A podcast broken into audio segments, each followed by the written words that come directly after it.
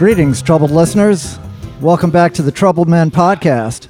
I am Renee Coman, sitting in Snake and Jake's Christmas Club Lounge here in the heart of the Clempire with my co host, the original troubled man for troubled times and future mayor of New Orleans, Mr. Manny Chevrolet. Hey man, Welcome, Manny. the Clempire, which is what what one square block basically. Well, yeah, yeah. This is the heart. The heart of the Clempire is one square block, but you know it it, uh, it branches out into into other areas of the city, and who knows uh, how far the the Clempire's tentacles will eventually reach. Well, if you ask me, if you just walk down the Clempire, this first block, it's it's crumbling. it's Clempire. Well, no, that's crumbling. that's New Orleans. That's uh, Yeah, well- the Clempire may be the, the most together part. When we say the Clempire, we mean the we mean the uh, the Dave Clements Empire. Dave. Yes. Yes, yes, you're uh, and, and and here we are, Snake and Jake's. It was your uh, your campaign headquarters uh, Yes. for the past the past uh, run. Yes. Maybe before that. Well, Um, it was uh, the, uh, just this last November, and it was uh, four years ago. Even though um, the Circle Bar was open, but uh, we felt more comfortable here having it. Right. The return watch party. Right, right. You know, um, but uh, yeah, so yeah, the Clem Fires happened. I thought I would see. He told me he was going to stop in and say Yeah, hi. I'm sure he'll stop in and make an appearance at some point here. So Yeah. I, you know, last night I was out scouting locations. I was uh, driving all around. Uh, came here first, and uh, you know, the the bartender was like, "Eh, I don't know, man. I don't know." Who won? Uh, no, no, no. It wasn't one. It was, Oh. uh, but uh, I said, well, you know. We'll see. And, and then another guy here knew me and knew Dave. He's like, yeah, it's going to be fine. I figured it would. Anyway, so went driving around a few other spots and then came back here at the end. Dave was here and he's like, look, man, whatever y'all want. You can turn all the music off, do whatever you want. So, Yeah, I mean, we went from last week's show to the most dangerous neighborhood and uh, to be into a dump. Well, basically, you know, to a dump. So But, it's uh, okay, you know, it's okay. I, I've lived in worse places, you know. Sure, sure. Well, You this know. this feels uh, more comfortable. Uh, last week, you know, we had a there was a lot of rigmarole, a lot of uh, frenzied activity. It was a big wait to to, to get seated, and uh, I figured, you know, they would have had us back at the at the uh, the Peter and Paul. um, Hotel uh, there at the Elysian Bar, but uh, I figured, eh, you know, this is this is more our speed, you know. Well, yeah, I guess so. Yeah, I yeah, that place was okay. I, I mean, I don't know. We had to wait forever. and Right, It just right. wasn't. I mean, it was our guest. Uh, it was her thing that she wanted to do. Right, and- right, and and you, know, know, and- they would have had us back this week, but it was uh, the the prices are, are a little a little pricey, a little on the steep I, side. I don't remember and, that, but uh, I mean, she she joined some church. She said she was joining a church, so she's basically dead to me. okay, Yeah. all right. Anyway, but she was kind. She Yeah, was yeah, yeah. It's a, it's a uh, fun yeah. episode. If anybody hasn't heard heard that uh, yet, you should uh, go back just one week before. It's uh, really kind of goes off the rails. It's uh, yeah. but uh, so how is how's your week going, Manny? Um, I'm fine. I'm, you know, I'm doing what I do. Uh, uh, I'm back, you know, back on campus, and uh, the big thing happening on ca- campus uh, this uh, next month is that uh, it's been canceled for two years in a row, uh, and they're trying to do it.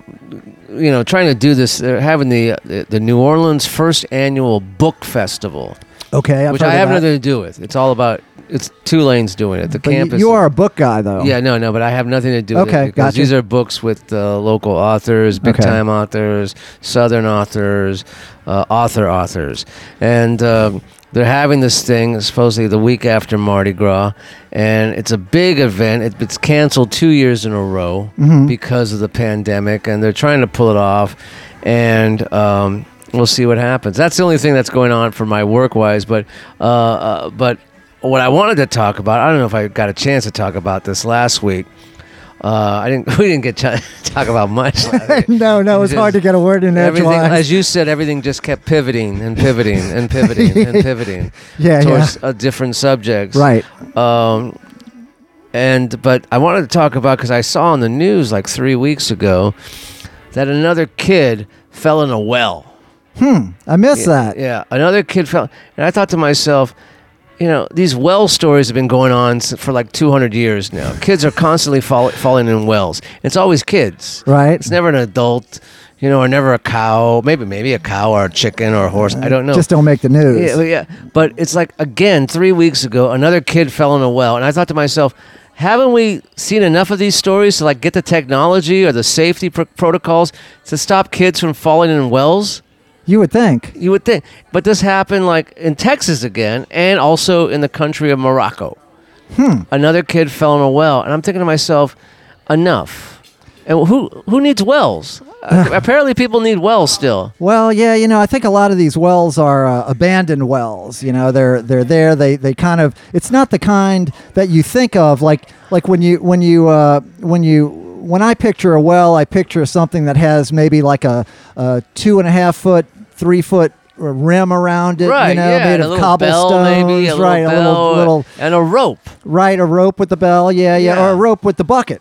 A rope with a bucket. bucket into the well, right, and the crank that you crank the well. I- right, I, don't- I don't think the, the wells that they're talking about are necessarily like that. It's sometimes it's just like a hole that a pipe used to go into.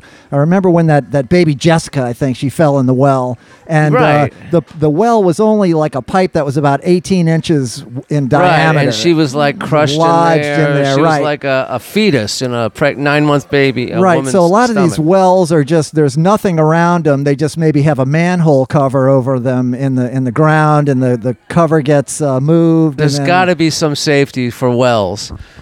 Hey, buddy. It's my buddy right here. Yeah, there he is. Uh, Yeah. There's uh, the, the man of the hour, Dave, Dave. Clements. He's uh, making an appearance here. Dave. You picked the We, finest. we, we just called this. We called this the what? The- The, I said this is the heart of the Clempire here. the here. Clempire right here. Yeah. The basis of and all it's crumbling wrong. as we speak. Right. Crumbling Clempire. Thank you, Dave. Thank you. Would Yeah, y'all man. care for a Yeah. beverage? You've got my vote, Dave. we, we've already got around to beverages right now, Dave. Thank you. You're, you're such a, a fantastic host. You know, it's I, I'm not surprised that we're here. I'm just surprised that it took us this long to make it. here. Right. There you go. Feels feels right. Surprised I'm still here. And yes, you're still here. Yes, yes, yes. Well, yeah, man, so yeah, the, the wells came up again. and I wells. just thought to myself, there's got to be, you know, when's this going to end? The wells. All right, all right. Well, maybe you know we can. Uh, you You know, know. You, you need a, a, a- a good campaign uh, Yeah, platform yeah. to run for next time. So maybe it can be the closing the well. closing the wells. Right, yes. right, right, That's a right. good campaign slogan. yeah, Yeah, yeah, yeah. Yeah, Other than that, you know, things are going okay. I, uh, uh, uh, I, uh, you know, I'm, uh, I'm trying to be healthy again. You know, Okay. Again, I'm trying to be healthy again. You know, it doesn't. So I'm getting all these health exams. Uh huh. You know, I didn't go to my doctor, our doctor. Our Yes, staff, you haven't gone to the because I wanted the physician. throat, I wanted the heart, I wanted like. Hmm, I think you he does all that, huh? Or he's he just sending you to specialists. Yeah, I want to go to specialists. You know, the cold, you know, all that. Dr. Vinny Boomba. yeah, or- well, that, yeah. Uh, but I, I, I, I thought to myself, okay, I went to the uh, the proctologist. Okay. You know, because I had to want to get that checked out, and I thought to myself, you know, um, you go to this guy, you go to the this proctologist, and you know you're going to get that exam, hmm but what you don't you don't want it to be painful, but at the same time you don't want to enjoy it. Sure, sure. It's a razor's edge there. Right. So I canceled that appointment. Okay, you weren't sure that you were going to be able yeah, yeah, I, I wasn't sure. You know, because. Better safe than sorry. well, yeah, I, you know, that's just the way I feel about it. you Sure, know. sure. Anyway, uh, other than that, uh, you know, uh, we're getting on Mardi Gras here. The first w- big weekend of parades is starting to roll.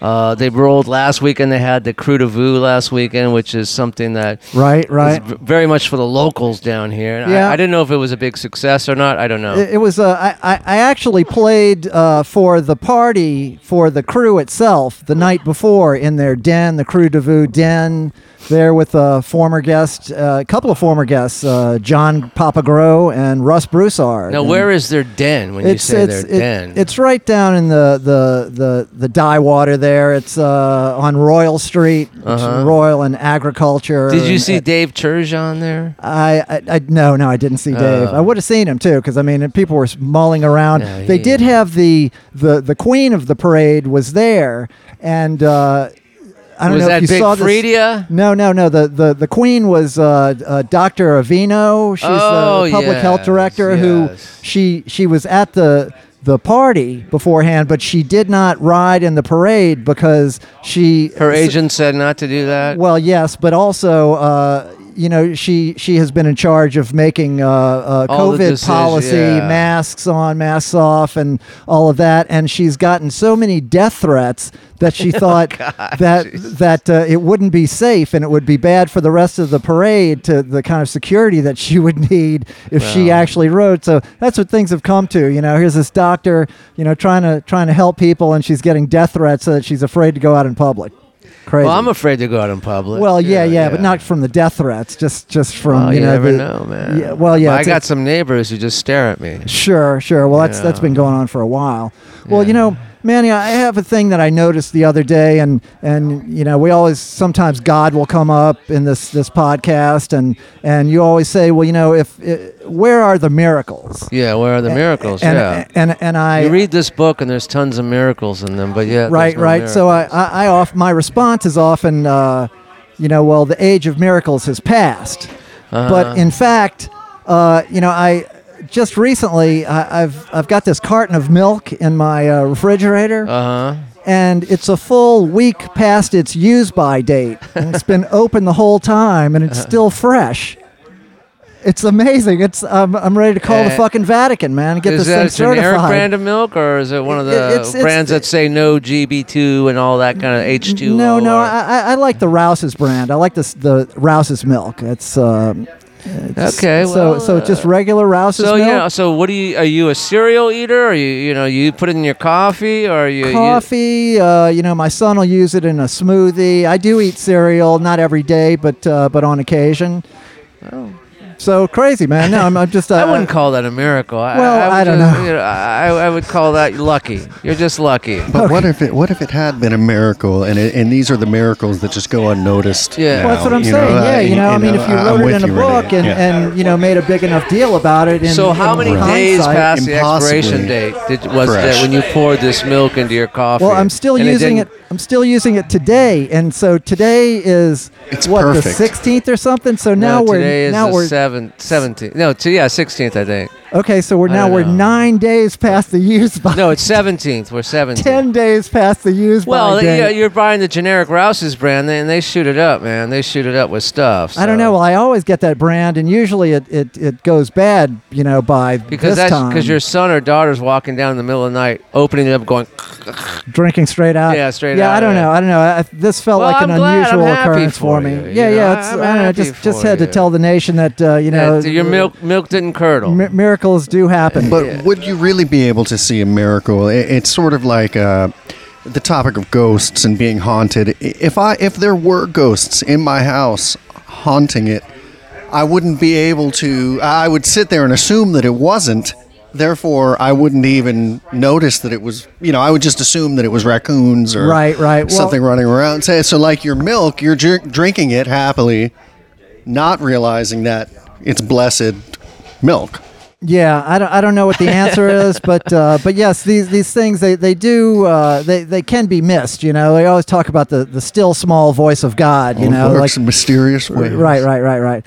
Well, uh, see what else do we have going on? So uh, I've, I've been doing some uh, some remote recording. Uh, I saw. I didn't. I wanted to bring this up. I saw that you did a gig a few weeks ago. Your band did a gig at Chickie Wah Wah. the iguanas. Yes, played a played a full house gig at uh, Chickie Wah Wah. on And I noticed that you started at eight o'clock.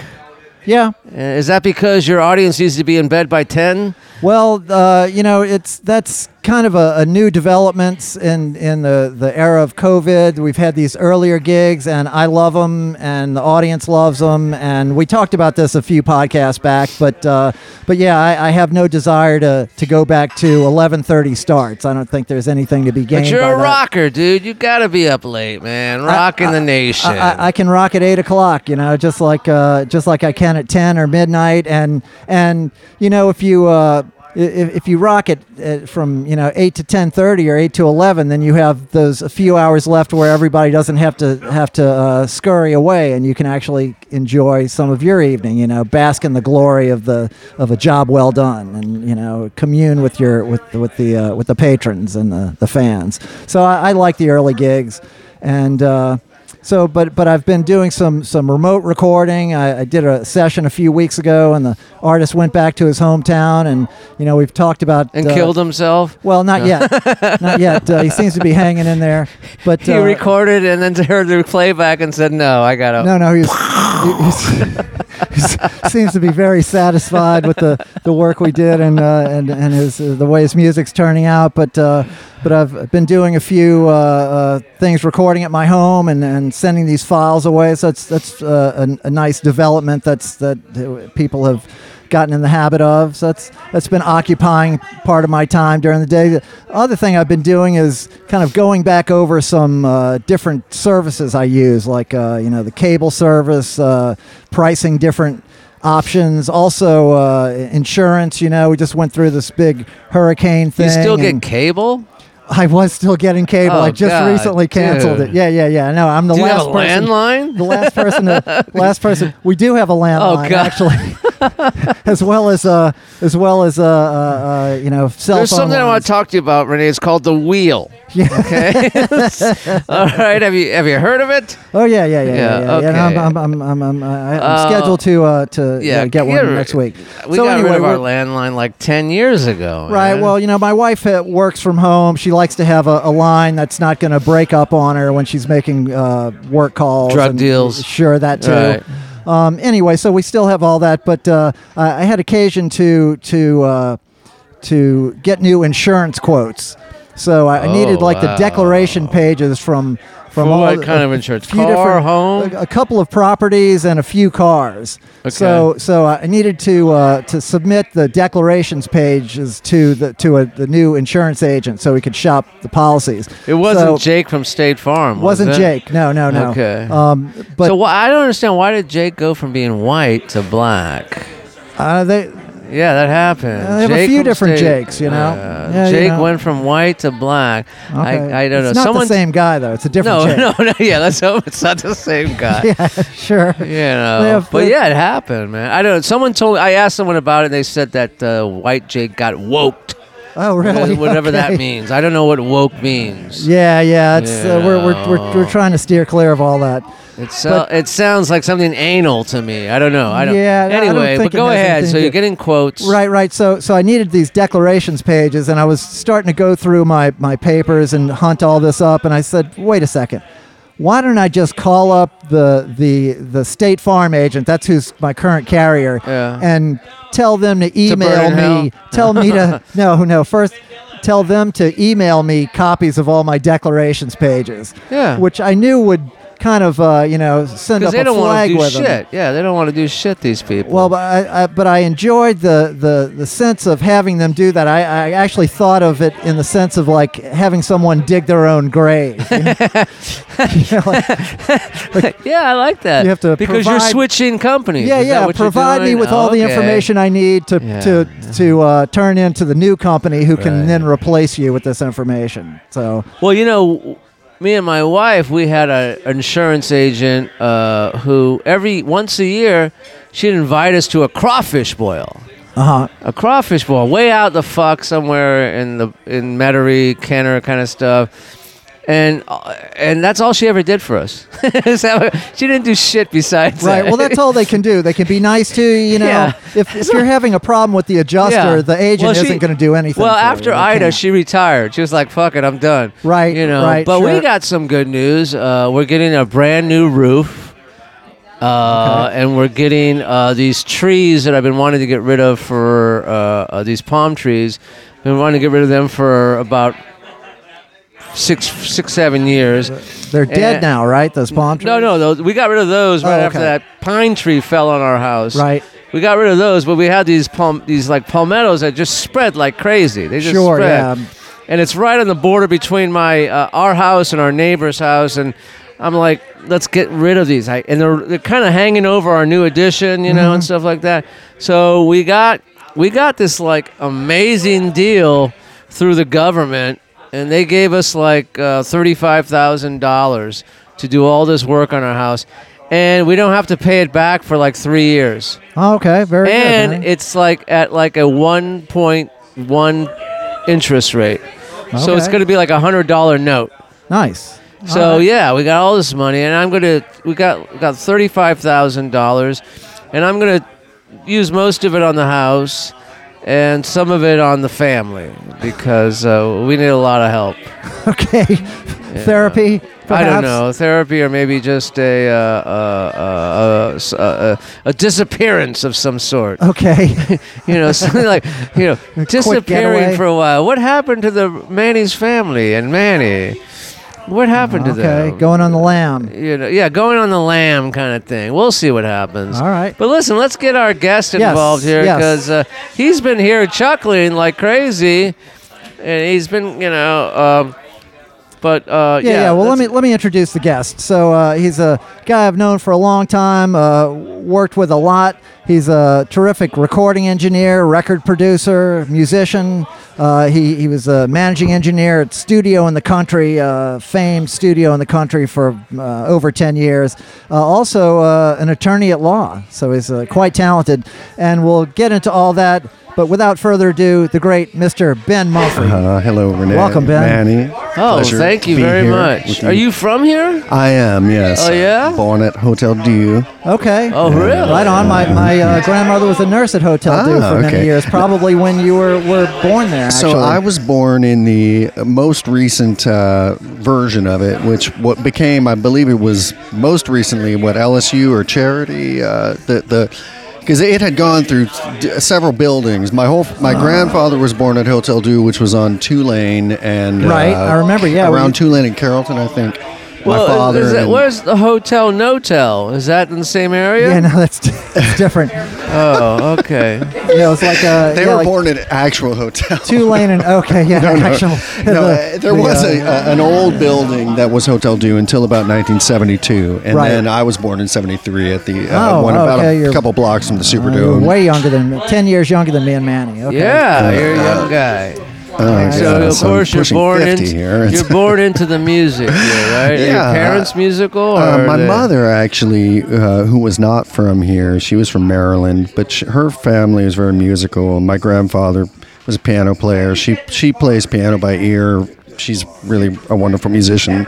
Always made us sing as kids, and and you know Beatles records were played around the house, and just music was a big part of my uh, my growing up. But I just you know uh, started playing music when I was probably 12, I guess, sort of in earnest, and it was just always kind of part of my life. And you went to know, school and you learned music at school. Uh, I did music. take violin at Mildred Osborne Elementary in New Orleans East. I uh, remember her. for a What of what high school did you go to? I went to Jesuit. Oh, okay, uh, all yeah, right. yeah, So that's uh, near the hotel, right? That was Jesuit? near the ho- the Yeah. old Hotel Dieu. Yeah. uh, yeah. Right. Um, but yeah, I grew up in New Orleans East uh, until I was about ten, I guess. So, you know, we didn't leave the East back then. It was it was like Metairie essentially. It was, uh, you know, Right, you had the, the plaza in Lake the Forest. plaza. It was a It- great mall with an ice skating rink. Ice and- skating rink, yeah, yes, yes. yeah. Did you do a lot of ice skating there at the plaza? I never got skating down at all. Yeah, you me know, we'd either. go to skate country also. I, I never could uh, Roller skate? No? roller skate or ice skate. I've, Okay. I've have never been able to. Okay. I haven't tried in 30 years, but Yeah, we, when, my, when my kids were a little bit younger than they are now, we would we would still go skating at uh, skate country. That's, right, that's- right. Could be right. fun. But the plaza, yeah, the the east, all of my family lived out there. You know, there were restaurants and and all the you know, grocery stores and schools, and it was a yeah. whole vibrant community. And uh, now there's just crack no, houses. it's and, it's strange. uh, It's it's yeah, it goes through periods of almost becoming revived and. Uh, Right. Then a hurricane comes through and yeah, everything right, gets right. flooded again. But Yeah, yeah. Survives. Uh, Deanie's on Hayne has been there since I was a child. and- Deanie's and you can Seafood, Still yeah, go yeah, there yeah. and get a so you graduate from Jesuit, right. Yes. and you weren't raped or anything like that. no. No, but I, I, I do have a, Got lucky, huh? Well, not like Renee. He wanted them someone well, to like I, I be was, I was, aggressive. I was on looking for attention. You Yeah, he know, was looking anywhere for I could get it. You know, attention. So I'm a friendly guy. But Yeah. at that time at Jesuit, actually, they did have a criminal janitor who who uh, not everyone was as lucky as you. Well, let's see. There, there was only w- there was one uh, doctor and a nurse who was dismissed, uh, and and that was sort of. A. Was uh, it a male nurse? yes. okay. Uh, yeah, and they had that janitor too. the I only that guy other was in the thi- I- newspaper a bunch of times. well, what I want to know now, and and, and, and not to embarrass the school, but I think they've done enough, done, yeah, done well all enough right, with that yeah. themselves. is it? I want to know is is the mandatory all nude showering in, uh. in the prison style showers Ugh, what- still policy? What is that about? And if it's not policy, I, I want to know when it changed and, and why? Why was it ever policy? Yeah, exactly. You know, Yeah, it's like who- me and my boys, like Yeah. ashamedly walking nude. Yeah, I, Supervised. I, never took a shower in junior high school, or No. you know, when, when I got to Ben Franklin, they didn't have a shower. We And- barely had, uh, you know, And I- bathrooms. the towels were also, you know, the size of that notebook. oh yeah. Yeah. well, Yeah, there was the, remember the that, priests yeah. were buying them. You know, yeah. They're, they're, Yeah, I unfortunately for me, like in middle school, junior high, I lived three blocks away, so I was like, I'm not showering here. And, and where was this? Uh, Back in Los Angeles, ah, I'm from Los okay. Angeles, Oh, all right. in the west side of LA. Okay. But yeah, no, I, I my uh, I went from elementary school, which was perfect. It was like storybook elementary school. You know, we were like all these kids were great. We were mixed and all that and stuff. To a brutal m- junior high, just a brutal junior high. fights every day. Oh, fights, gangs, stabbings. Was Yeah. there mandatory nude shower? No, there wasn't even. No, no, no. There was nothing mandatory there. The, the only thing mandatory was getting out alive.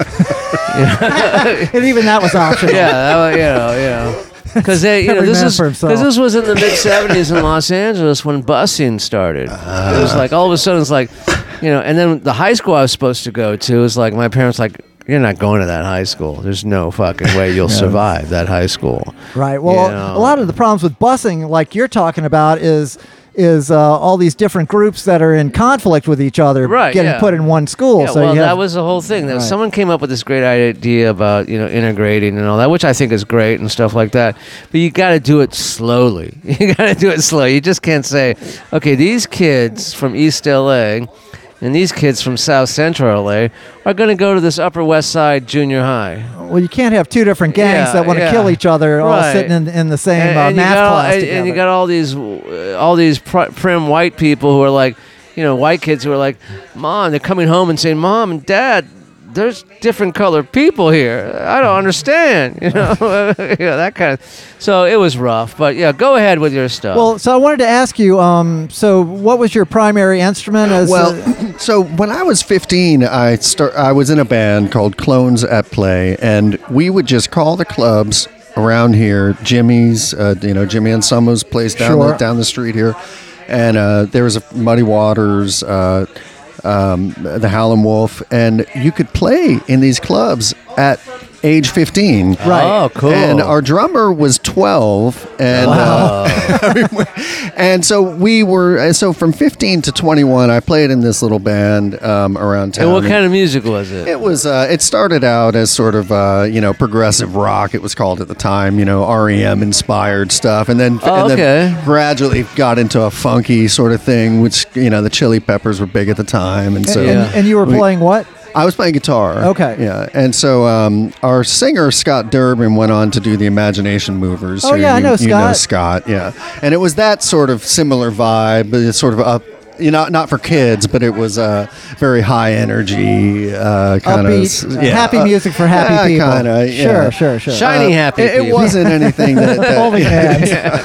yeah But we had shiny uh, happy people get the back of the bus okay no so, but you know, I think now 15 year olds, you know, playing at uh, at Jimmy's down there, and it's just you know crazy to me. I, I look at my my nieces and nephews and think, hey, you know, they, these guys could never play Yeah. in the clubs, right? You know, I was at Guitar Center today, and they have a uh, they have a, a, a, a display, and it's a picture of like probably a 12, 13 year old playing guitar, you know, and, Yeah. and kind of a, a, a it's it's like for some kind of you know school of rock type thing and it said music changes lives and i was just picturing like flash forward you know another 13 years this kid is like passed out with a needle in his arm right yeah somewhere Occu- occupational hazard. man. music changes lives. Yeah, those those uh, But uh, Anyway, yeah. So that's how it started. And, so and is that how you got into? I was going to ask, what was your training in in in in recording? How did you how do you become an engineer from being in a band? from Jesuit, I knew Greg Troyer, and he opened a studio called Side One Studios, and he did some pretty decent stuff there. You know, the Neville Brothers and whatever was going on in New Orleans around 1990, Uh-huh. and um, or I guess 1992 or three. And so we began recording over there. I got to be good friends with him, and then uh, just sort of naturally started working for him, and uh, you know, to learn engineering so that I could keep recording my bands and the, the musical projects I was doing. And then I got more interested in engineering than playing in bands anymore. And, and so then I met some guys at Side One, uh, Chris Finney and George Ortolano. They were opening a studio on Magazine Street called Magazine Sound Recording. And that, again, you know, we did some pretty decent sessions there, you know, the Wild Magnolias and uh, Nice. Squirrel Nut Zippers had recorded uh, some stuff there, and I did some stuff for Anders there. And this is about you know 1997 or so. But um, Mike Napolitano was a was a mentor. He was a little older than us, and he was sort of uh, sort of bringing us into the real world of recording and introducing us to the guys at Kingsway and and or I should say the ladies at Kingsway. It was it was Trina Shoemaker who was really instrumental. in this is in- all during the 80s? this is 90s. Okay, now uh, this is the 97 or so. okay. Uh, she had uh, been an engineer who had gone on to, you know, great success. Um, Right, right. She Trina, was yeah. with uh, with uh, Sheryl, Crow. was her big thing, right? Yeah, yeah, yeah. And so uh, she was also around, and she had told me that she went to this recording school out in Los Angeles. And I was always nervous because I hadn't really learned engineering correctly. I, I felt like I needed to get proper training at some sort of school. So I had graduated from Tulane already uh, in '95. I had been to college, but music was always my thing. in, and in what what was your degree in? it was English. Okay. So yeah. well, you can speak English, so Well, this that's was that's, back uh, in the day when you, ha- you know, for me there was How no choice. How young are you? How I'm 48. Oh, okay. Yeah, all right. yeah. it's So- like he went from high school to Tulane in 1995. Yeah, okay. 95 I graduated in Tulane. Uh, and- okay. And so 91 I graduated Jesuit. And so we had so I got in with these guys who had Magazine Sound, met Trina and Mike and these these real engineers and Trina had sort of told me about the school she had gone to in LA. And so I, I decided I should go to LA, go to the school and then come back to New Orleans and Karen Brady, who was uh, managing Kingsway at the time, said, "Man, if you go do that, you come here, you'll have a job at Kingsway." Nice. We love Karen Brady. Now, where where in LA? What's this? what This place? was called the Los Angeles Recording Workshop. It's now called the Los Angeles Recording School. And where it is was, it located? It was on Lankershim. Okay. In North oh, so it's in the Hollywood. valley. Yeah, yeah, It's in the valley. Okay. So I go out to this school, and the plan was nine month program and come back do the Kingsway thing. But while I was in school, Kingsway closes down. Oh, and so. I had gotten a job as a runner at a place called O'Henry Studios. And the funny thing about this job, th- this was a real high end studio. It was Eric Clapton, Elton John. That's out in Burbank. This was Uh, a- yes, it was on yeah, Magnolia. Yeah, yeah, yeah. I know where that is. Uh, Sure. And it was one of these places that was by the book perfect. They when they hired me, they said, "We fire people all the time. You probably will either want to quit or we'll fire you because we want stuff done a certain way. Like the phones needed to be cleaned, every phone in the place." The, the, you were a janitor as well as did whatever assisting for the engineers that needed to happen. Uh-huh. So it was um, it was great training, and I really learned how a studio is run correctly. uh, You know, at this place, O'Henry. But the funny thing was, um, they told me months after I had been working there. Um, the They weren't going to pay you. well, no, they, they, it, it was actually a six dollar an hour. I think. Okay. That's pretty Yeah, good for them. Yeah. Yeah, for getting dues. food. Yeah. So um, anyway, um, I'm uh, working there for a couple months, and they then tell me, you know, the only reason that we actually called you for the interview because you know you didn't really have anything uh, on your resume that impressed us, but we saw that you had gone to UNO.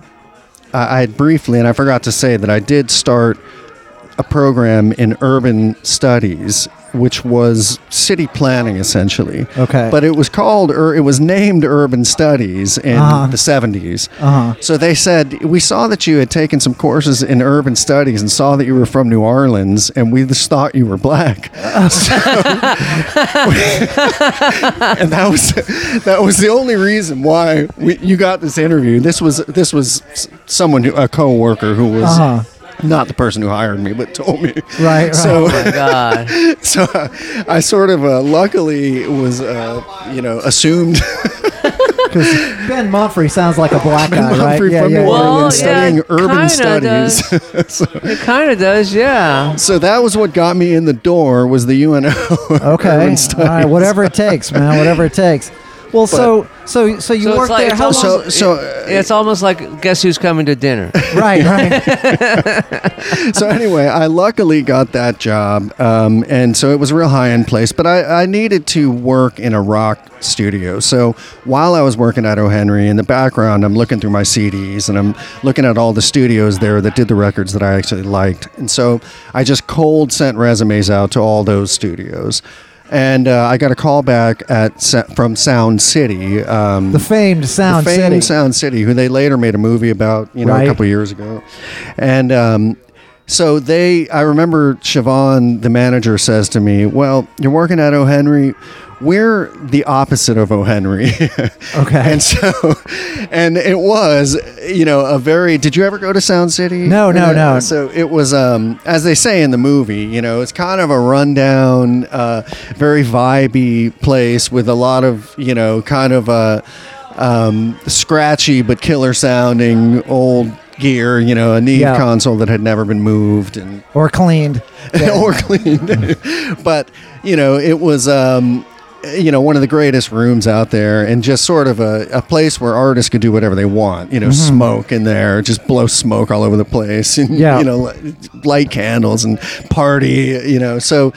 Um, but you know, it was serious records being done there. You know, Nirvana's Nevermind and Rage Against the Machine's first record, Fleetwood Mac's Rumors, and you know, after the goal, uh, after the. Fox's live album was was mastered there. Probably, yeah. So where are you living? You're living in the So valley. I was living uh, at that time. I had moved to Hollywood to uh, uh, Franklin and Whitley.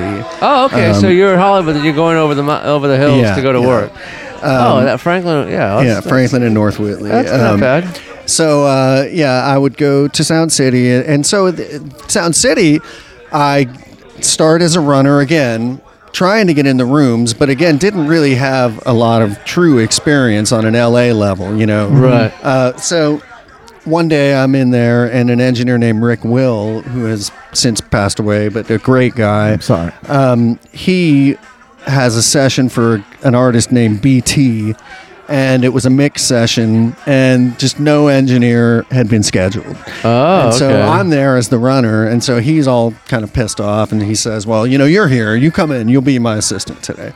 And so then he just really liked me and saw that I really cared and really wanted to get in there and and and learn the stuff. So Right.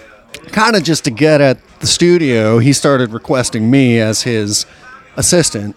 Well, that's cool. So that kind of bumped me up right into the room. that's into how you break in. Yeah, that's how At you the same it. time, Yeah. the assistant who trained me wanted to go back to being a runner because he didn't like the pressure of Oh wow. the assistant gig, which really was, you know, brutal. You know, you show up at 10 a.m. and you don't leave till 4 a.m. and you're expected to be there at, you know, 10 a.m. the next day. And it's just a brutal gig. And you're very, you know, oftentimes it's uh, the acts want to kind of, uh, you know, uh, haze you, if you will, the, the, the, the senior engineers. So there Now, are is- the, the first is- engineers. Is, is that where you learned your your your, your bedside manner uh, that in the studio? That's Yeah, I would say that Sound City was where I really got in the room and really was getting in there and learning. So when you things. say BT, was that code for like you know? Oh, he was some electronic artist that I, I never, Yeah, uh, I never looked into. his Bootsy. Collins or something. no, no, no, that was his name. If you look him up, that's Uh, there Tony was some, Orlando and Don. a 2000s era. Maybe he's still around even. Oh, Uh, okay. I think he was an electronic kind of thing, uh, Okay. dance, techno. Because you know Jack Nicholson, uh, when he used to uh, go, he see his doctor when he had like some kind of sexual transmitted disease, he would go under the name King Vidor. no, this was not. Because a buddy of mine used to work at this medical office in Beverly Hills, and Jack Nicholson was a patient. No, no. And when it's- King Vidor came, they- they knew it was Jack. Yeah, they gave him a shot of B12 and some, uh, you know, Penicillin. penicillin. Sure. Yeah, yeah. Yeah, yeah. Sulfa drugs. Yeah, that kind of stuff. right, No, right. This was just an artist. But anyway, so so it was a combination of Rick kind of uh, liking me and, and requesting me to be his assistant, and this other guy saying, you know, I want to go back to being a runner, which got me in the room. Then Who would want to go back to being a runner? Uh, it was crazy. I know. Because Uh, I worked in the movie business and I was a runner for like two years. I guess if you really don't want the pressure, Yeah, and not being a runner is no pressure, Right. essentially. You know. So uh, anyway, um, but then you know the sessions were good. It was Ben Harper's live, uh, Ben Harper records, and uh, uh, uh, Bekka Bramlett. Uh, these these good artists that I, again it was mostly with Rick first. Then I became just the second engineer, and there were two rooms at Sound City, an A room and a B room. And so I was cruising right along, doing all the B room sessions. The other guy would do the A room sessions, and occasionally I would do an A room session. Um, and uh, anyway, long story short, the B room shuts down uh, because the gear was owned by an engineer named Sylvia Massy, and she takes her gear out of the B room, and I'm sort of on staff still, but no gigs. The A room was booked with like Slipknot or a metal band for six months or something.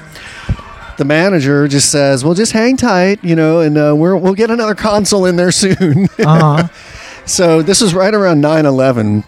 I remember when 9/11 happened in this period where you know uh, I'm kind of waiting for work to happen, and luckily another runner at the studio walks out one day, says, you know, uh, I, I, I I can't take this gig, screw this, leaves on in the middle of a run, and manager calls me up, says, hey, would you come do some running gigs? We'll we'll pay you your same ten dollars an hour that we're paying you to assist if you can fill in f- for some running gigs. I'm, I'm like, great, you know, absolutely. So I run, you know, do a couple days running. While I'm doing that, one day Frank Black rolls into the parking lot and uh, he was in the band The Pixies. At the time, he was in a band called Frank Black and the Catholics. Right. And so he comes in looking for a place where he can set up his own mobile recording studio to test out all this stuff that he's been collecting, see if it's possible for him to make a record with his own gear. There happens to be this empty room at Sound City. I happen to be bringing food in, and the manager says, "Hey Ben, this is Charles. This is what he goes by.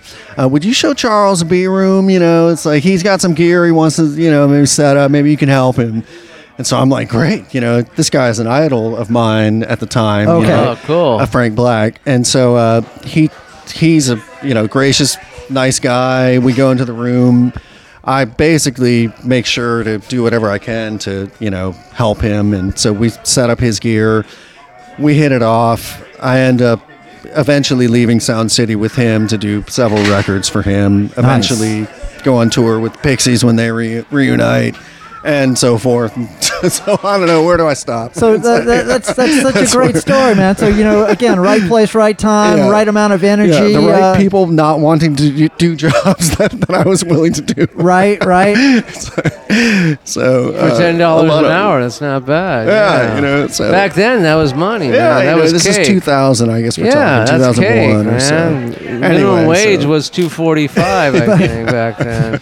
so, so it was up from 230, 235. yeah, yeah, yeah, I was 235, like- but- exactly. so so that starts a whole run of of uh, records with with Frank Black. Right, right. So I end up doing probably, f- uh, well, th- I guess about five records with him. And that's all out in L.A. That's or- all out in L.A. Um, in, at various places. So then the Pixies get back together. Uh, while um, let's see, you know, I guess this was around 2004, and um, I start touring with. Well, I had started touring with Frank Black's band because I had sort of become one of his just buds. You know, helping him record, hanging out when they go on tour, he's like, "Come on, you got to come with us." You know, I'm like, Sure. "Okay, well, what do I do?" You know, well, can you do monitors? I'm like, "I guess." What's that? You know, it's like, I'm a fast learner. so uh, so I'm doing monitors, never having done them before, for the first time. You know, on tour with Frank Black and his And band. y'all are playing big, And, uh, uh, yeah, big rooms, it was big theaters. clubs and the- theaters and clubs with Frank Black and the Catholics. Uh, then a couple, I guess, about uh, two years into that life, making records, touring with Frank Black, Pixies get back together. I start touring with them, do a little bit of recording with them, um, and that becomes just a, a big, huge affair that goes, you know, to, to it started out, you know, uh, the band and me and another guy doing small venues, building up to this big reunion tour. Then it just, you know, exploded into this big, uh, you know, cu- couple of semis and, you know, this huge cruise. And then uh, after a while, I uh, I really enjoyed it. I mean, it was wonderful stuff, and I traveled, you know, to Iceland, to Japan, and South America, and Europe, you know, all over the place, all over America. Th- this was between 2003, uh, 2004, and to, till 2006. Uh, right, I, I basically stopped um, in after a tour of Japan in 05. It was right after Katrina. I had developed really kind of debilitating ulcerative colitis, and it was really hard The to food tour. there. no, just I think the touring lifestyle really uh, Ground you down. Yeah, it, it was it was difficult on my gut. but Yeah. um, anyway, I just kind of didn't want to keep touring forever. It had been five years, and I really got into the business to try and you know make as many great records as I could, not be a sound guy live, you know. So, um, so I stopped touring with them um, in 2006. Now, Katrina had hit while I was on tour with them, and I couldn't fly back home. So, we were in Europe, and I basically was kind of just in a place where no one really cared about Katrina. You know, everyone's it's on it's in the papers in in London, and they're oh look at this, you know, huh, Right. It must suck to be there, you know. So and I'm thinking, you know, the tour is about to end. It re- I think it ended the you know a couple days after Katrina hit. So. I'm trying to figure out where am I going to go because I couldn't fly home. I was now living in New Orleans again. I had moved back to New Orleans right before Katrina. While I was on tour, I had kind of shifted from LA back to New Orleans, but hadn't really established living here. I was still touring, so I didn't, you know, uh, I wasn't doing much in New Orleans, even though I, I had an apartment here at, at the truck farm, actually. And um, Jeff Treffinger's uh, Yes. truck farm. Yes, the which which actually, you know, we're, we want to get to to the geraniums, and you're Yeah, starting to get into no, Yeah, no, no, yeah. no. We're, we're starting to get there, and I was going to say uh, that that uh, you know uh, we just had the the third geraniums record come out. Uh, Hope is not for the weak, which Yes, you you yes. recorded all of that. But- Geraniums. But, as as as that record was coming out, I revisited the second record. Uh, this is about Yes. this, and was Great looking over the notes Great song. and had forgotten that you were one of the recording Yes. engineers on that Mhm, record because that must have just been that's, I guess, when we met. when I was first meeting you. And Truck I, I've- Farm. I've, known you so long since then as the as the the engineer and, and manager of Studio, in the Country. I'd right. forgotten that we had first we met, met at Truck Farm. on that record. Okay. doing that stuff right because of uh, yeah i guess I met jeff there um, i guess i'm trying to think of how i uh, i guess it was again through chris finney and george ortolano they had been renting the the studio they had been running the studio i should say Okay. renting it from jeff running the studio Right. and so they uh, let's see they had sort of introduced me to the place and i had started picking up engineering gigs there in between tour dates with pixies I also started renting an apartment there right before Katrina. But again, I hadn't. But other than a few pickup gigs at Truck Farm, I was really still touring with Pixies, and not really. I didn't really. All my stuff was still out in L.A. in storage, so I was kind of just kind of floating all over the place. And so I'm on tour. Katrina hits. I've got a couple things at this apartment in New Orleans, and I, I run into Kim Deal and her sister. You know, Kim is in was in the Pixies at the time, and so you know we were doing a gig that night or whatnot. I run into her as I'm walking around. She says, "Hey, what's up?" I, I say, "You know, guys, I I'm just trying to figure out what to do. I I'm, I can't go home and I just have to pick some place to go. Mm-hmm. And she says, "Oh, well, I have a, a a house I don't use in Dayton, Ohio. If you want to go there, and there's a studio there in the basement, and you can come stay there. You know." So I did that, and so for Katrina evacuation, I ended up at Kim's place in Ohio, and then started, uh, you know, basically recording Kim. And now and you're married. breeder stuff. I'm not married. Oh, No, to okay. Kim. No, actually, we, we, we, we have to say uh, we want to give a, a shout out to Kim Deal because uh, you've been working every night for uh, Yes, four yeah. hours a night, wi- uh, five days a week with Kim recording. Uh, uh, you were saying over Zoom or something, sort of. This remote recording that you're talking about, yeah. So so Kim is giving you the night off here to uh, She to come is, be on the yeah. Trouble Men Oh, podcast. So so yeah yeah. We need to take a break because I gotta take a leak. Yeah, yeah, yeah. So uh, Uh, tell the nation. What, Uh, Trouble Nation knows what to do, Ben. We uh, we uh, we're t- gonna take a break. Uh, we're gonna get our libations and and, and, and and we'll be right back. There will be no more sorrow. God will be one of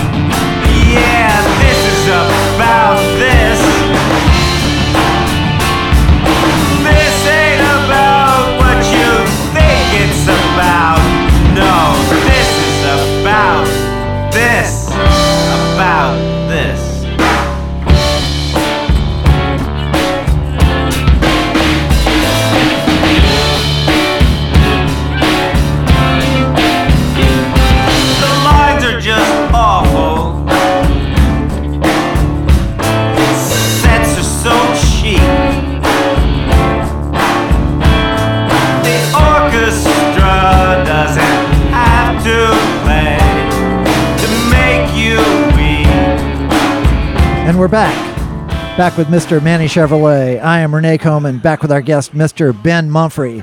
Now, Ben, uh, uh, I know you're a sometimes listener to the podcast. You you have a very uh, busy schedule what, with, with all the, the, the nighttime recording with uh, the illustrious Miss Kim Deal and your daytime uh, uh, attorney at law practice.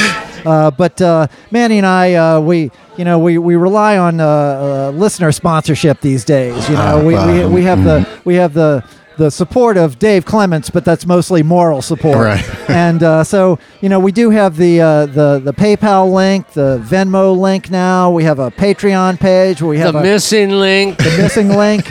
We have a, a Patreon page with a handful of, of uh, steady patrons.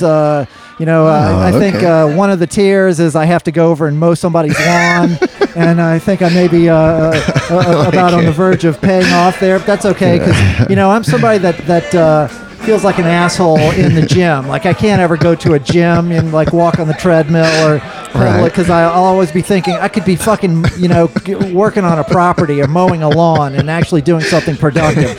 so anyway, I may have to be doing that. But we also have uh, uh, a link for uh, uh, t-shirts, uh, Trouble Men podcast t-shirts, oh, and we okay. recently sold a t-shirt, Manny. It's a Oh, a wow. four X size. Oh, what is? I have no idea what there's it was. So, It's a, a, a, a quadruple extra large. So it's uh, it's, it's perhaps so some uh, fat fuck it, right? might, might be like uh, uh, Wayne the Rock Johnson Yeah. or uh, someone like that, or you know, perhaps uh, one of the Klitschko brothers, or uh, uh, Tyson Fury, the, the heavyweight champion of the world, someone of a, a large stature. Anyway, all that's available, as well as uh, you know, we're we're on uh, Facebook. Twitter, uh, uh, what's the other one? Instagram. Follow us there. And uh, if you're enjoying this podcast, uh, subscribe to the podcast wherever you're listening to it. What And, is? uh, are we on TikTok? No, we're not on TikTok. I have no idea what I heard about TikTok. Yeah, yeah, stay away from it. It's, it's Uh, like it's, know. it's like visual crack, from what I understand. Oh, It's- okay. yeah, yeah. No, I mean, Because I hear it's very popular. it is. TikTok. Uh, so was crack at one time, and Yeah. you and I are too susceptible to that Uh, kind of shit. uh, so I don't know. Well, I'm I- steering I don't clear. know. Yeah, but I'm steering uh, clear from TikTok. Right, right, right, A- and crack for, for the moment. Um, but uh, yes, uh, rate us, give us uh, five stars. Again, you can say uh, "fuck Manny and Renee" five stars. We like that. um, uh, what else, Manny? Uh, uh, and and here tonight we're actually out in public again, so Yeah. so we're we're buying drinks. So the cocktail fund is, uh, you know, it's it's it's in effect. It's being used. So Oh, you know, you're- okay. well, you're- there we go. Yeah, yeah, we're at a place where I've never seen so many losers since my last fight. yeah. You know? but yeah. there are people. There Yeah, are there are people. Yeah, well, So- there's some kind of people. Yeah, yeah, yeah, yeah, yeah, yeah. are, you know. People who are people. People who need people. people are, are, are the, the luckiest people. At one time, you said the loneliest people. I said well. no, it's the luckiest people in Really? the world. Yeah, Yeah, I'm yeah, yeah. still sticking to my guns. Okay, man, all all right. right? You're, you're holding with your Uh, original opinion. Here's a okay. So we're going back to our guest. Back to our guest, Mr. Ben Mumphrey. So, Ben, you were talking about you're you're in Dayton, Ohio. There, the Ohio Valley. where nobody with, likes you, with, with- except for Kim Deal. except Uh, for Kim. Kim, Kim, likes you. And and and this this gets you into working with the breeders because I want to say I'm a huge breed. I, I I love the Pixies. I really love the breeders. Right, was- right, I, I wore band. those fucking breeders records out, Yeah, man. And and so so yes, tell us you're working with Uh, yeah, so Katrina hits. Kim offers her house for refuge. And um, I think she might have even uh, uh, qualified for the, the, the House of Refuge uh, just getting some support from from the government or something. okay, so. all right. so anyway, I get to know Kim, uh, and and we uh, start doing breeder stuff. Uh, work on uh, the next, I don't know, the next several years. I would come back and forth from New Orleans. I stopped touring with Pixies then, and and began kind of setting up shop in New Orleans, and was doing truck farm work. That's when I met you. I was kind of flying to Dayton every uh, couple months and doing work, staying at that the same house that had the studio in Uh-huh. it. Uh, that went on until I started working at Studio in the Country. And so over the years, I had met Debbie Farmer just out of curiosity. I called because I had always heard of this place.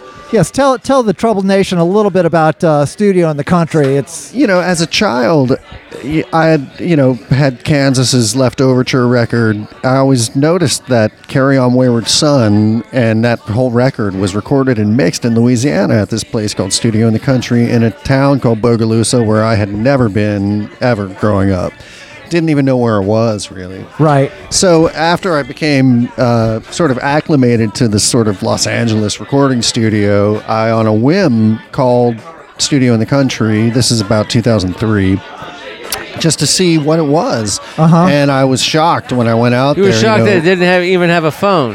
No. This very gracious woman named Debbie Farmer was the owner and still is. And uh, she says, "Yeah, we're out here. You know, you can come by and come see the place." some background. It was very famed. They had all kind of Stevie Wonder recorded there. Uh, you know, even even uh, you know, uh, Yeah. even up until Marilyn Manson did did recordings classic recording studio uh, from 1973. Uh, you know. Big room, Neve board. Uh, fully loaded, uh, state of the art at the time. Probably the most state of the art studio in the country, in, in the U.S. at the time when it was built. and it was a place that people would one of those kind of destination studios where it's way out in the country and, and Right. and you know particularly when bands you know they didn't want them out uh, uh, you know getting lost in a city Right, if right. you bring you to Bogalusa there's nowhere I mean you could get lost in the woods but there's nowhere to, to, to escape Right, to right. so they figured well we'll go there and, and we'll have a lockout and we'll just stay and we'll work on the record forever Absolutely, a destination. of course, some bands were sending uh, uh, uh, runners to New Orleans for cocaine on a daily basis that Sure, making records there. But by the time you get there, it had kind of fallen into Yes. to, to uh, it, was- it was it was fallow. It was, uh, Yeah, yeah. Some fallow years there. So you you stumble into this room and and so I'm sort of shocked, and, and they were so, uh, they were still working, but it was kind of you know, like like how you describe. And then Katrina hit again. I I had met them right before Katrina. Then Katrina hits, and then they're closed for a couple of years. And uh, you know, yeah, the the the list of artists again. It was it was incredible the stuff that had been going on there in the 70s. And my favorite thing had been the the Wild Magnolias stuff. You know, the the Mardi Gras Indian stuff done there. I had always noticed as a real little kid on that Mardi Gras in New Orleans record, the famous record that's got sort of a, a, a I don't know how to describe it. The, the, it's called Mardi Gras in New Orleans. Right. No, I know the record Yeah, has kind of classic. a tableau of uh, a Mardi Gras Indian figure. Yeah, on the right. front, and and I, as a child, I always noticed when the two Wild Magnolias songs that were done at this place studio in the country listed on the credits on that record. The sound was just incredible on these two tracks. It was like this strangely high, you know, really hi-fi. So I, as a little kid, I had uh, actually always noticed this place. But anyway, I meet Debbie Farmer years later. You know, they're kind of they're still open, but they're they're you know there had been trouble in Bogalusa because of a chemical spill and and. Gene Foster, the guy who was uh, who had owned it for many years after the original owner, he had gotten sick with cancer, and so he was having trouble health wise. And Katrina hits, and it's closed, and so I become friendly with Debbie, and it just kind of becomes natural that I'll go and help them, sort of, kind of just manage the place sort of informally and try and get some business in there. And it's a great uh, opportunity for me to have a great place to be able to engineer. And so, um, really, for the next 13 years, I managed it, and we slowly made fairly significant upgrades. Had a house renovated and put on the site for the first time so people could stay there. Had a Neve 8068 console put in, you know, a vintage Neve, and just sort of, you know, tried to bring the put, put the room back to its original um, uh, all- design. The, the, there had been changes made throughout the, the years, and sort of put the surfaces back to what they had been, the curtains, and ta- take away uh, sort of um, embellishments that affected the sound in a in a way that wasn't desirable. Sort of put put it back to how it was designed by the guys. Right, but you still had the, the beautiful echo chambers that were there. The, Actually, that was another thing that Debbie had refurbished after Katrina. That had not been in use for many years. Okay, so- the physical. Now, if, if someone's never seen an actual echo chamber, it's kind of like a, a small tunnel or something that's uh, you know acoustically designed. They have a speaker at one end and a microphone at the other end, and you pump sound through the speaker. And Well, and in the case of Studio in the Country, you know, a, a separate building ju- simply for that. you know, so Now, where is Bogalusa? it's uh, it's about thirty miles north of Covington. So if on the north shore of Lake Oh, okay, Pontchartrain. It's uh, they have a, a paper plant there. Famously, it Yes, smells yes, like it a paper smells plant. wonderful. Right, right, right. but so so that's so so so you uh, revitalize studio in the country, and you start bringing bands up there, and you're trying to get people interested in the, the iguanas go up, and we do a we do a track for a, uh, a Chris Gaffney tribute record that Dave Alvin uh, was the executive producer of. I I produced this track. Uh, there and, and, and you record it. geraniums, lots of geraniums.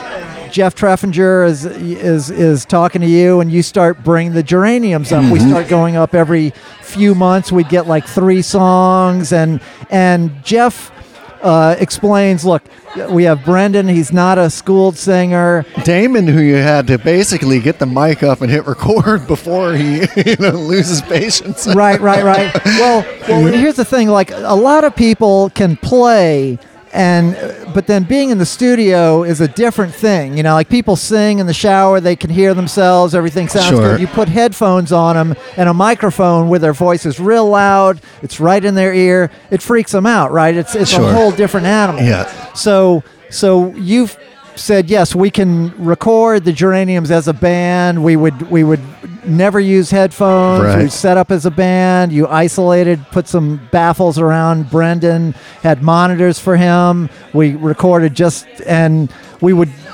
go and record two or three things each time. pretty much live too and that harkened back to my experience with frank black which i didn't say he had sort of insisted that we do all of his records live to two track Okay, really? so yeah so i had sort of sharpened my sort of um, well, I, I should just say I, I had to have a lot of experience uh, because of those records, recording a band live and doing the final mix as you're recording. right, right, right, right, right. Because it's all bleeding now. And I, I, I always loved your your attitude, and a lot of being in the studio is attitude, you know, because Yeah, it's really everything. it, it's kind of it, it, it's it's an actual high pressure situation, but you want you don't want to ever make it seem like it's high pressure.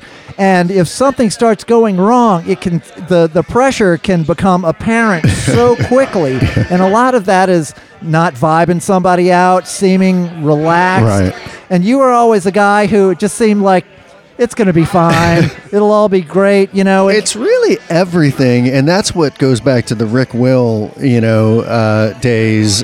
He didn't care that I, I kept saying, Rick, you know, I can't assist you. You know, I don't know how to do this stuff. You know, that's why I came out here to learn. You know, don't you don't want me? He says, No, man. You know, it's it's it's if you are, have the right vibe and you and I can trust you, it's really everything. And I saw out in LA a lot people who were excellent at the skill get fired off gigs because their vibe was shitty. right? Uh, there was a guy who came. He was on the Pixies tour. K- killer sound guy that came with the sound company. Was way better at monitors than I was, you know, and he was sort of my assistant. Uh-huh. He was 40 years experienced, but kind of was sort of always touting his experience and how much more he knew than everybody else on the And people crew. love that. Yeah, yeah. started rubbing the manager the wrong way and after just one one too many bouts of like chuckling about how shitty everyone else is and how great he is. They just can't they said you know you're you're out you know like, chicken or beef. And they're like excuse me chicken or beef? Yeah what do you what what do you want to eat on your on your plane ride back to wherever you came from? Well, I, I was even sort of taken aback, but it made me realize, you know, when you're on the real high level, your vibe is everything. You know, it doesn't matter how how good you are at your gig; someone else can do it. Sure, know? yeah, It's we can get anybody in But here. though, so, but how many people, like, how many artists fired people over drugs? Though? Because I'm sure there was like a lot of artists, especially back then, who were doing lots of coke, and they said, hey, you know, I, I don't like this guy. yeah, I don't like this guy Ben. You know, he. he, he It could happen for Yeah. sure. I mean, uh, it can. You can certainly lose a gig if you're not, you know, doing the coke and it's a cokey gig. Yeah, but I mean, if you're just trying to do your gig, but no, but if you're trying to do your gig, and let's say Stevie Nicks says this guy is freaking me out over here, you oh. know, Oh. you know, fire him.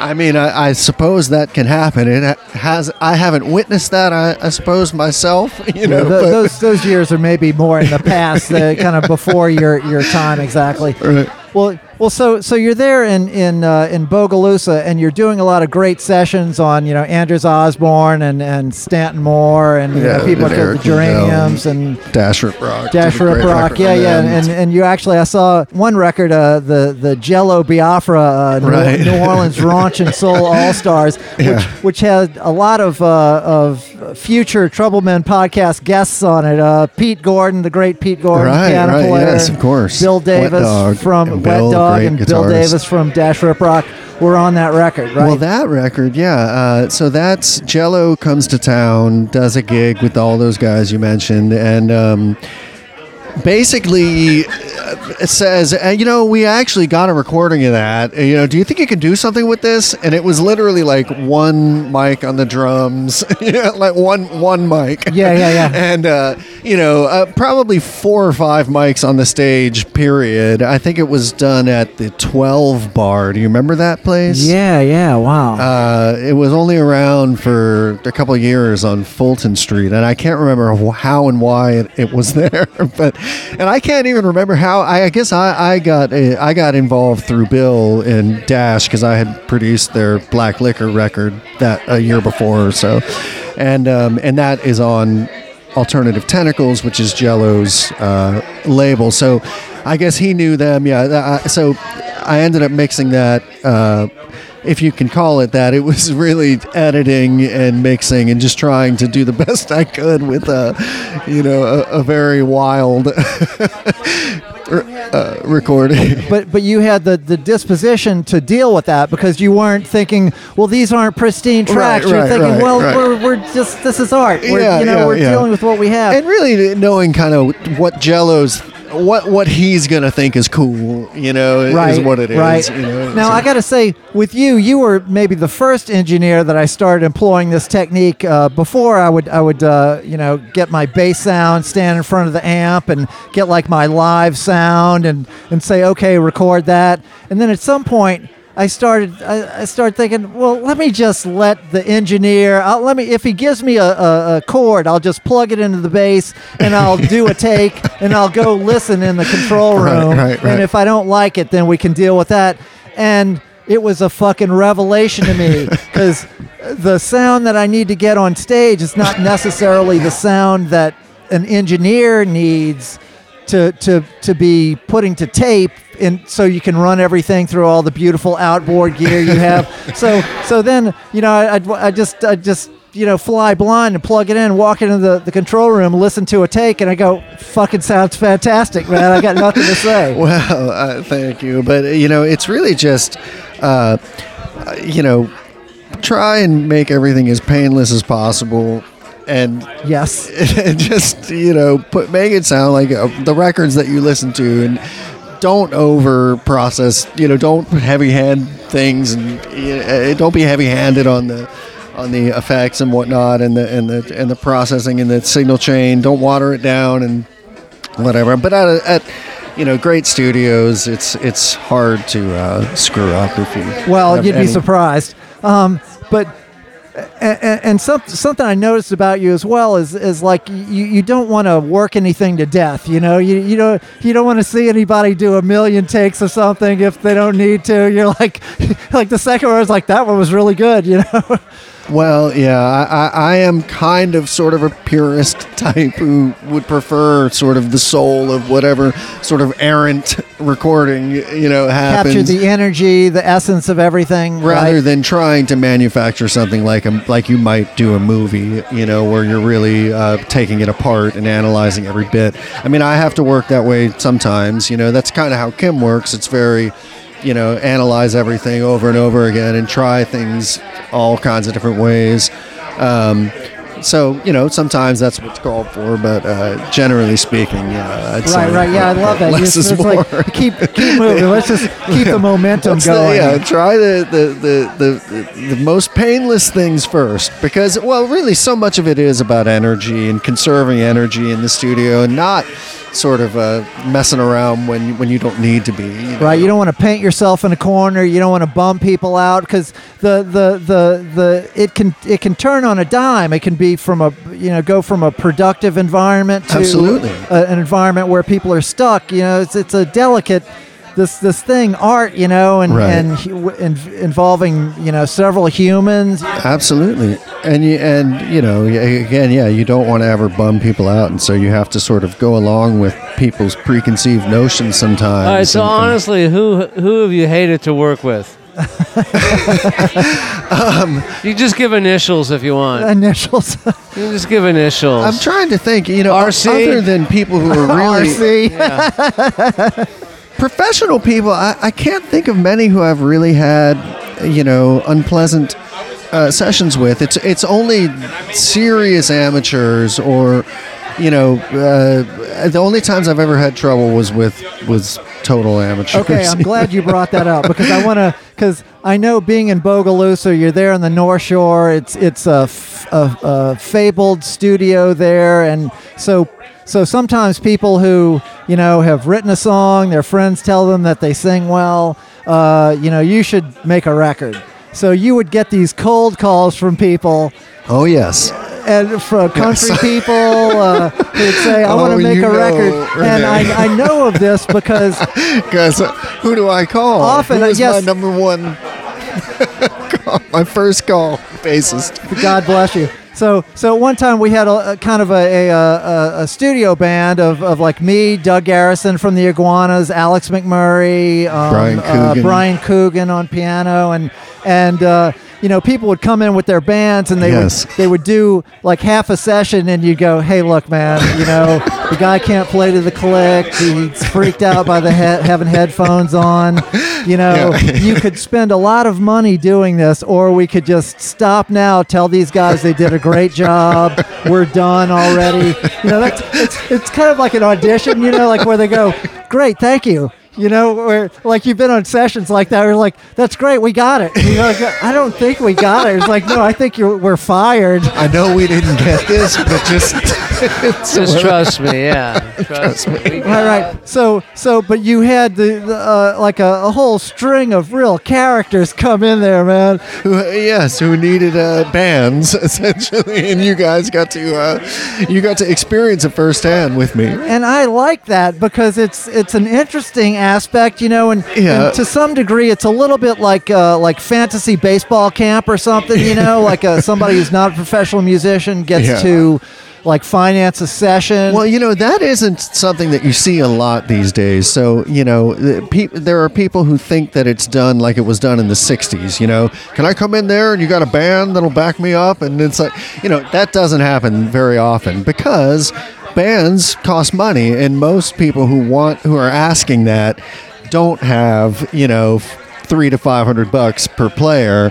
So it's not all that common. Occasionally, you get these lawyers and financial advisors who just want to record something, you know. Right. And so that's when And some you know, of them are actually good. Some actually, Yeah, you know, yeah. are, are, are talented. You know, Sure, good sure. But- singers, but, but now can't people just record like this where we're recording this? Uh, People can do that now. You now. can get a lot done Yeah, like that, yeah, but you're yeah. not going to get a, a sort of Fleetwood Mac sound in four hours. Well, I don't know, want a recorded Fleet- who wants a Fleetwood Mac or sound? Just, uh, Uh, some people all I like mean it. is a, a, a, a pristine. If someone wants some sort of uh, Zeppelin sound or, or whatever that rivals a, a, a you know the classic rock they hear in their head, you might need a good room to get it done quickly, but.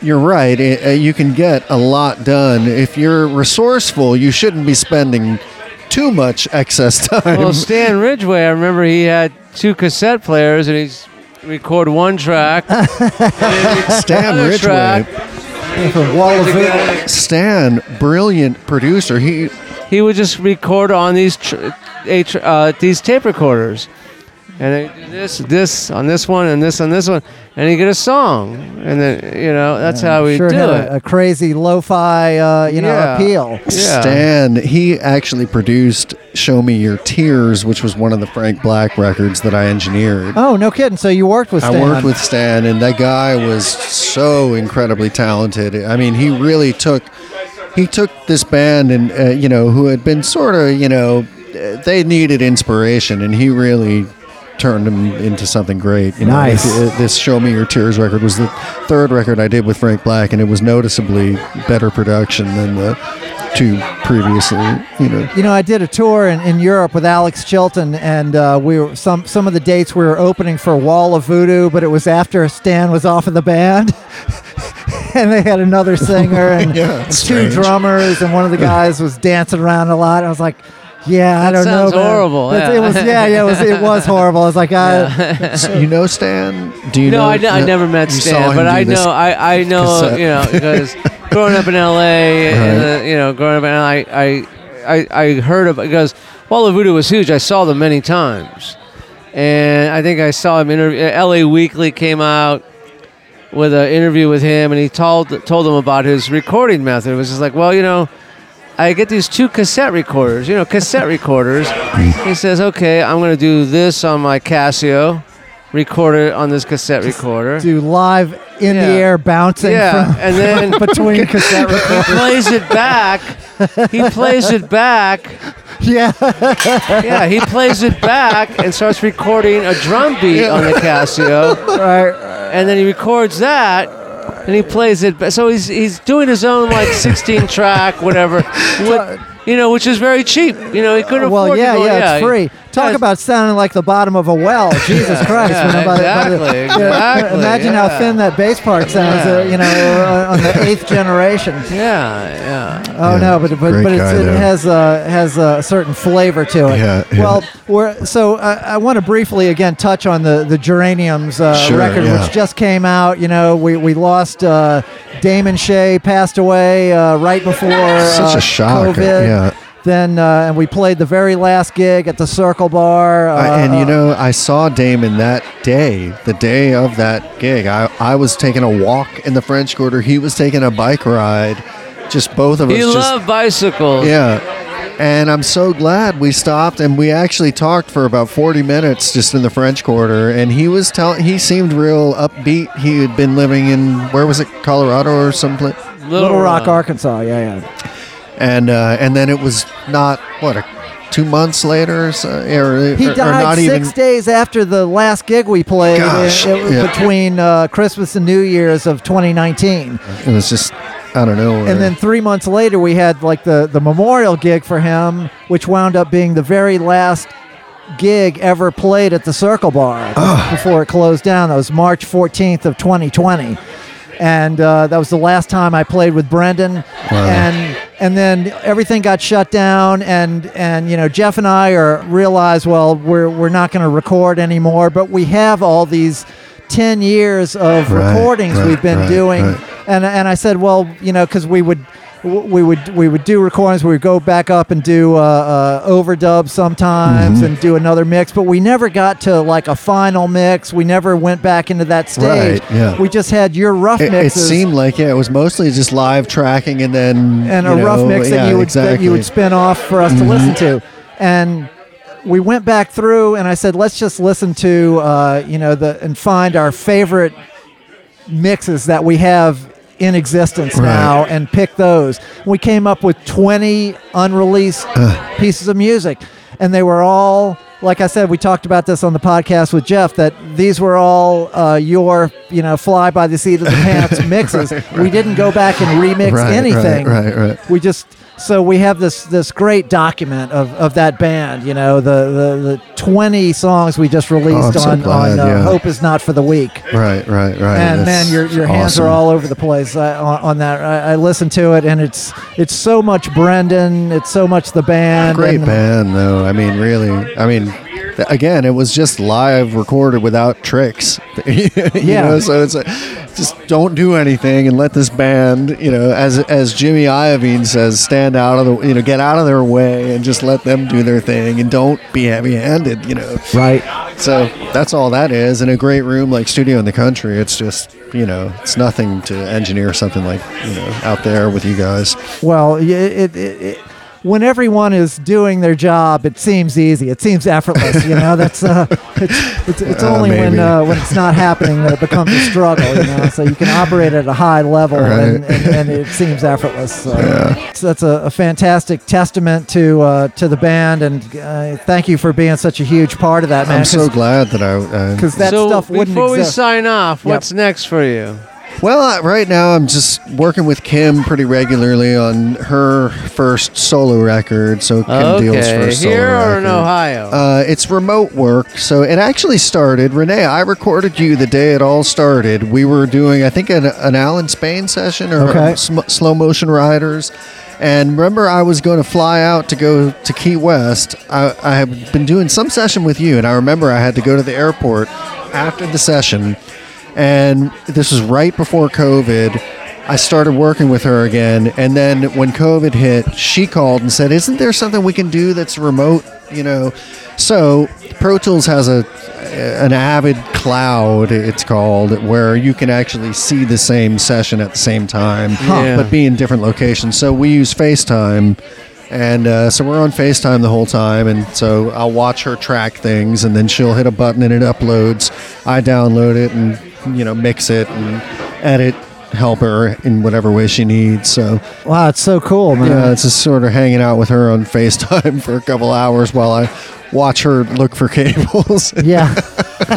figure out what she's got plugged in wrong, and Right, right, walk her right. through it. You know, walk her through the signal. Uh, Well, she seems path. like a fun person, right? She is great. Yeah. I mean, we we half the time we're just talking about stuff, so it's it's it's wonderful. You know, it's a great gig to. God, I love her so much, man. You yeah. know, Manny and I went to see uh, uh, uh, Public Image Limited at at the uh, the Civic, and uh, you know, I think you hated it, Manny. Um, it's it was super loud. That's what I remember.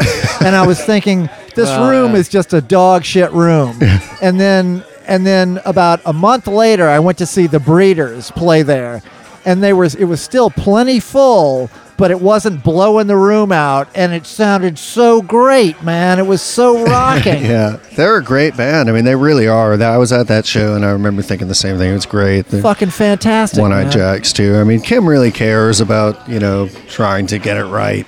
She's just so rocking, man. She can't she help it. She's super cool, you know. But I should say, you know, um, you're saying what am I doing? The next session I'm doing is this band of young kids from here called One South Lark, and they were Newman kids, and it's actually they're they're related in lots of ways to people we know. It's it's the kids of Ziamara, Del Carmen, and Brad Brewster. Do you know those guys? Oh, I love Ziamata. Yeah, from Yes. uh, AGB, All yes, Girl Band. Yes, I recorded All Girl Band and the Rubbermaids, which she was in back Right. in the 90s. So her son plays drums in this band, One South Lark. Cool. I started recording them when they were still in high school at Newman. Now they're, you know, freshmen or sophomores in college. But we record their first song, they put it on Spotify, and the, some algorithm somehow picks it up, and they make $400, and it's got like, eight, you know, 600,000 listens in the first couple months. right, that four hundred dollars off of Spotify. yeah, that's it. exactly. Yeah, yeah. And so they come in, you know, so they think, oh, this is easy, you know, like, hey, Sure. so they've been coming in now for four years, and they've got. Oh, yeah, I saw they po- they posted something Spotify. You've had over a million listens this year, and so Right they have a lot of traction. I think they're the right age, and they're young, and they and they really do write good songs. And they're these, you know, young kids. They come in and they do So they made basically. 400 bucks out of a million listens. well, that's Spotify. Yeah, you make like point zero zero zero Oh, God, three Jesus. cents per uh, per. Uh, well, it was just funny. It was like They're they off had- selling drugs, man. Uh, right, right. Uh, So anyway, I'm just saying they they seem to they, they come in Well, and they're Newman people, so I don't give a fuck about them. well, you know, they, they, they probably got some family money. Yeah, in they there have money somewhere, but- anyway, But fuck uh, them, but talented young young well, men. it's just and, uh, funny. I find it funny. They come in and they'll, they'll do maybe one, maybe two takes, and they'll do every part just one time, as if they don't know that there's another way that you're supposed to do it. You know, they just Okay. lay it all down, and and so it's just kind of fun that uh, funny that uh, you know the one of the the bands with the most traction that I record out there is these kids that they aren't really trying, that you know don't really know that, that Right. it's tough. you know? Yeah, well- it's like to have traction. Magic is easy once you know the secret, as they used to say on, on uh, TV magic cards. So anyway, on the local level, that's what's going on. But, nice, uh, nice. Well, you see, you made the right decision to to not con- to, to get out of the uh, the the playing part and concentrate on the recording part because you can do that until you're 80. Exactly, yes. You don't have to don't- look cute on a, on in a photo. You know, yes. There's always there's always a new crop of uh, cute kids uh, that. That Hey, cheer up, man. You're all right, okay? Well, uh, well, man, it's really picked up here in the Yeah, I- in I gotta Snake go, and Jake's man. Christmas I have to Club Lounge. yeah. Well, Ben, thank you so much for All doing right, this. This has guys. been Oh, fucking yeah. a, a, a blast, man. I've, I've been wanting to do it for a Thank long you, time. Thank you, Ben. I, I, Manny, great to meet Yeah, you finally. pleasure man. to meet you. I can't wait to vote for you again. And uh, as always on the Trouble Men podcast, we like to say trouble never ends. But the struggle continues. So good night, folks. Good night tell my friends.